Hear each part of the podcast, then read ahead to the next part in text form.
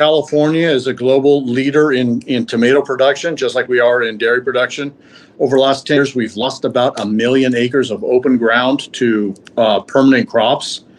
Uh, and, you know, dairy and tomatoes, we make a wonderful combination on pizza. Maybe we can uh, continue that, uh, maybe continuing that, extending it to the farm level uh, makes a lot of sense, especially if we have some mutual uh, customers that are coming out to see where their cheese or uh, sauce comes from. They can uh, do one-stop shopping for both products.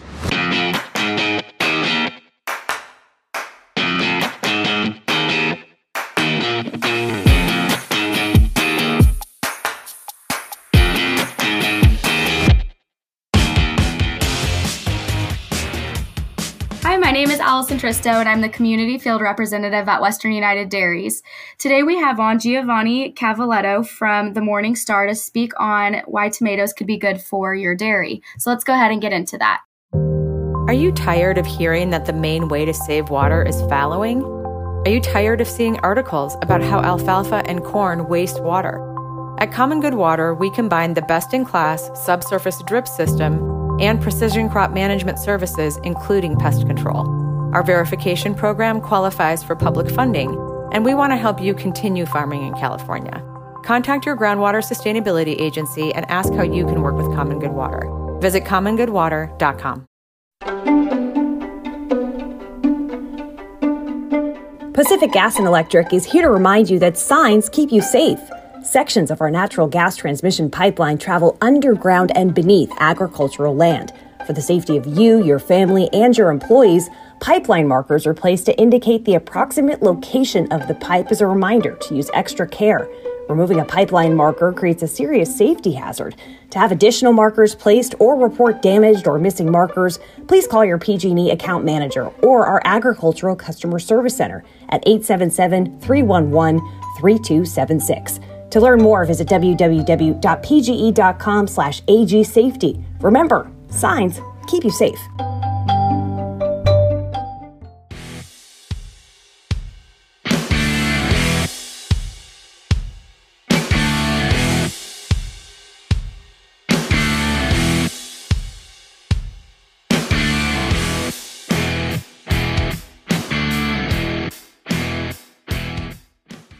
Hi folks, hope you had a great week. It's been a pretty volatile several weeks in our dairy markets. Um, we did see a little bit of upward movement, particularly in the class four space. Thankfully, finally this week, we saw buyers come in and bid up non-fat dry milk. We gained about nine and a quarter cents back up to one twenty-four fifty, and butter up a little over ten cents back to two thirty-seven fifty. So that's helped out the class four complex. Um, futures over in the Uh, second quarter gained, um, thankfully, after, again, a rough couple of weeks. Um, class three space was mixed. Uh, barrels were able to bounce a little bit higher, up to one sixty-three. That's up seven and three quarters a cent. But we did lose ten cents on blocks, down to one eighty-six fifty. So generally, class three futures have been lower over the course of the last few weeks. We did get a, a read from U S D A on the number of dairy heifers expected to calve. They dropped their estimate down to two point eight million head for twenty twenty-three. That's down about two percent versus last year and the lowest level since two thousand four. So we have seen some gains in milk production here in the U S over the last couple of months, uh, but hopefully this lower heifer number will mean it'll be a little bit harder to hit uh, material advances year over year in output. Um, we have been watching Europe's production. Numbers there have generally been moving higher, particularly out of Europe, uh, um, sorry, out of Germany. And recall, when you think about Europe, um, it's a lot larger than we remember. Europe's milk production is about one point six times that of the U S, and it's about seven times that of New Zealand alone. So small gains there do add up, and we have seen that pressure come in the markets, um, with them being fairly competitive in the export market, particularly cheese and non-fat dry milk.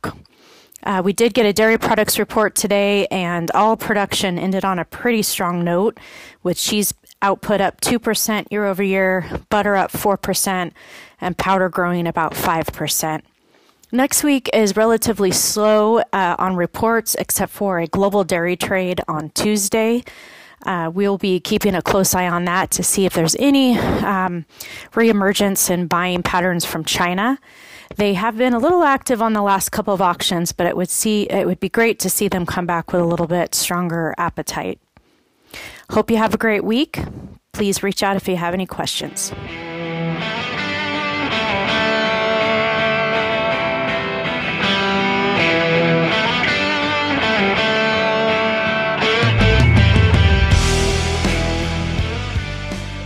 Hi, Giovanni. How are you? I'm doing very well. Uh, thank you very much. Thank you for taking the time to come on the podcast. So let's go ahead and start with how long you've been in the tomato industry and uh, what your position is at Morningstar. Yeah, so I've uh, my name's Giovanni Cavalletto. Uh, this is my third season. We're starting out the third season uh, in the processing tomato business here with the Morningstar Packing Company. Um, I work with the agricultural supply chain. So uh, that has, we, we've got a number of different business units. We have a nursery called California Master Plant, which grows the transplants. We have a transplanting and harvesting service uh, called CalSun Grower Services. And we have a uh, grower relations department, which uh, Rigoberto Guzman, uh, who's here with us today, works in. And then we have a Morningstar trucking to haul the tomatoes from the field. So I, I kind of work with all of that, although uh, for the last, um, since I since I got started, uh, majority of my attention has been specifically focused on the grower relations aspect and trying to recruit more Central Valley farmers to to grow tomatoes. Got it. So why do you think it's a good idea to grow tomatoes where producers grow corn, alfalfa, and such?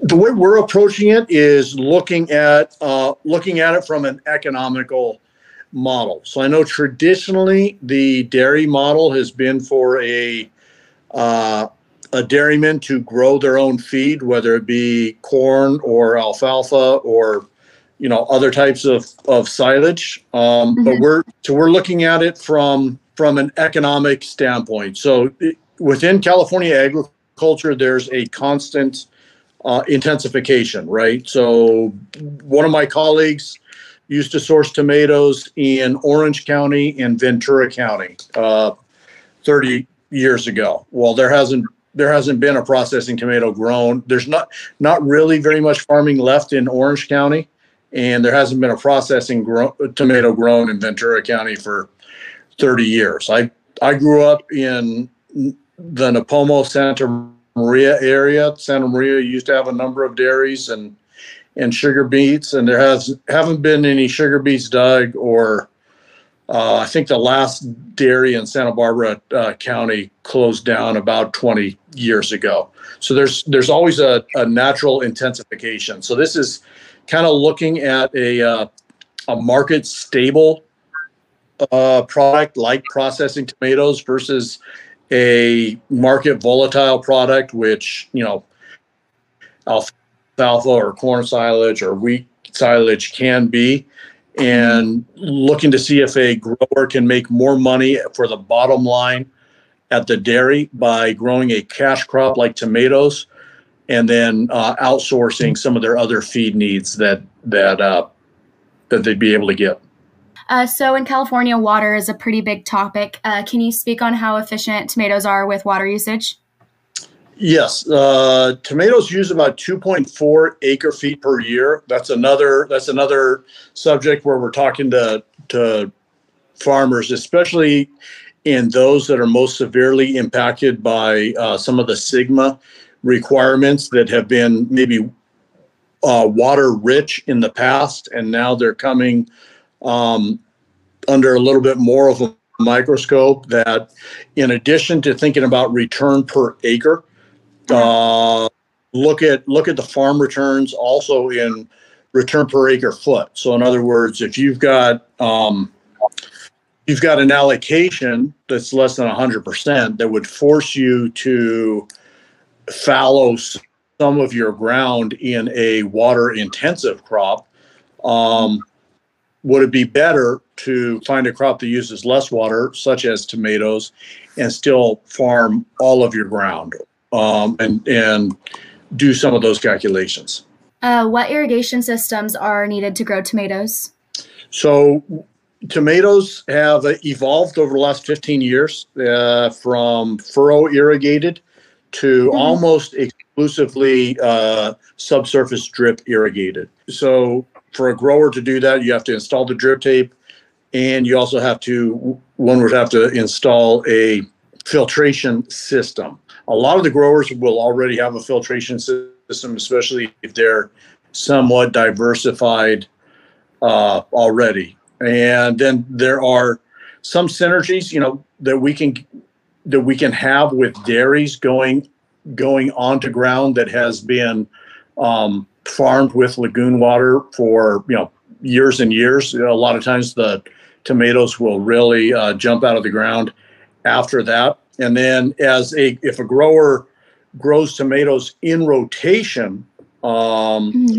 the drip tape that they install for the tomatoes will then later have benefits when they rotate out of tomatoes back to a a traditional crop such as corn, because the the water savings and mm-hmm. the uh, yield increases from having the subsurface uh, drip irrigation will extend to those other crops as well. What is the growing season of tomatoes?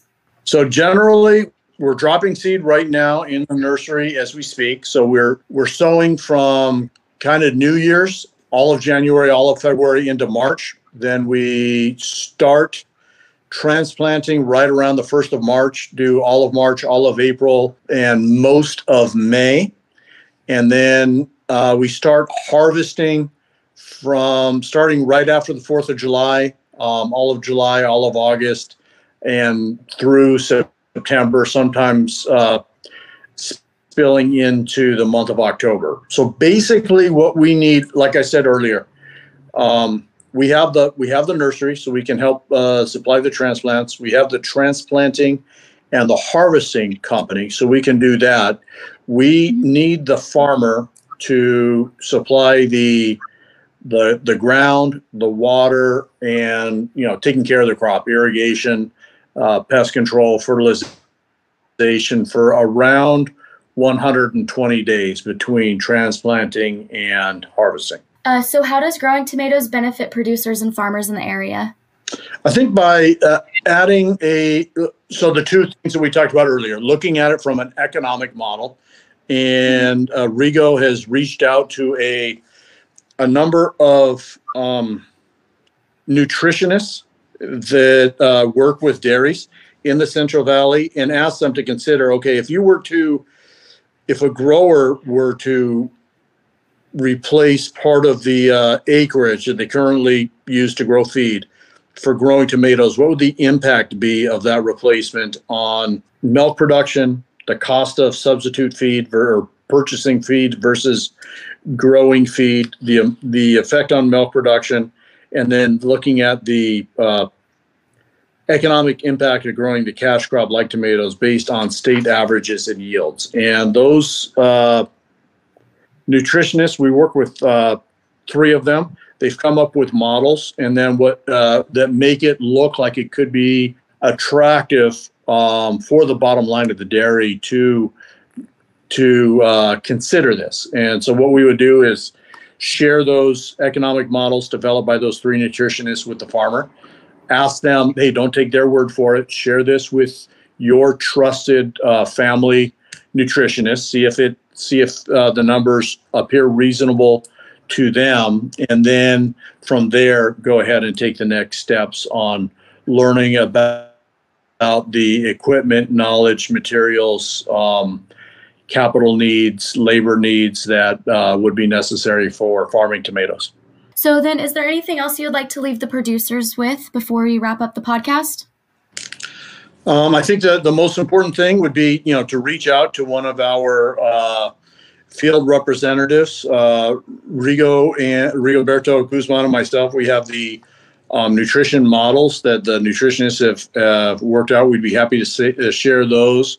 We also have some uh, some models or sample budgets on what it would cost take to uh, farm tomatoes, and you know, kind of use those as a starting point to um, to explore what the what the benefits might be. We're we're also working on a uh, putting together kind of a tomato farming one oh one brochure that would that would take the grower step by step. This is the these are the property, the land requirements as far as uh, soil. These are the water requirements as far as uh, volume and qu quality. These are some of the these are the land prep requirements and the equipment that would be needed for that. We also have a number of um, farmers up and down the valley that you know that might be interested in in uh, helping a neighbor uh, with such a project.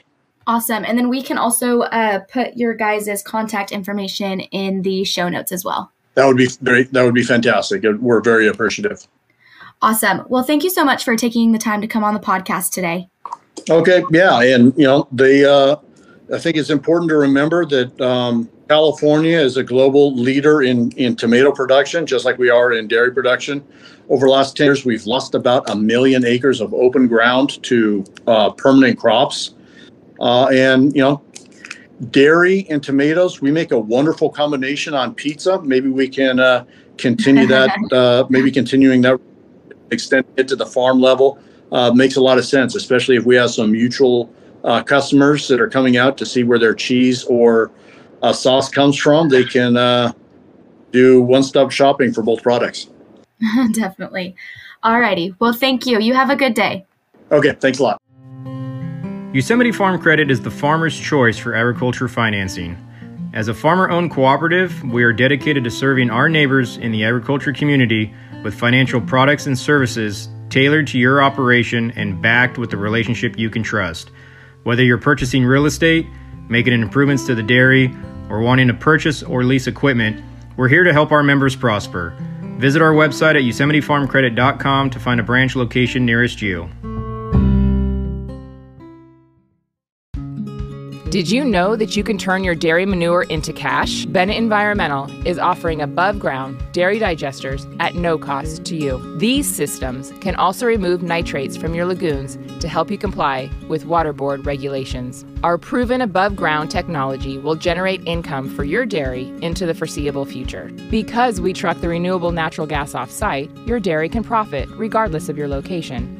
Bennett Environmental, turning your wastewater liabilities into sustainable assets. Learn more at bennett dash environmental dot com. Thanks for tuning in to Seen and Heard. If you would like to get notified when an episode comes out, you can subscribe to the channel, and we hope you have a great week.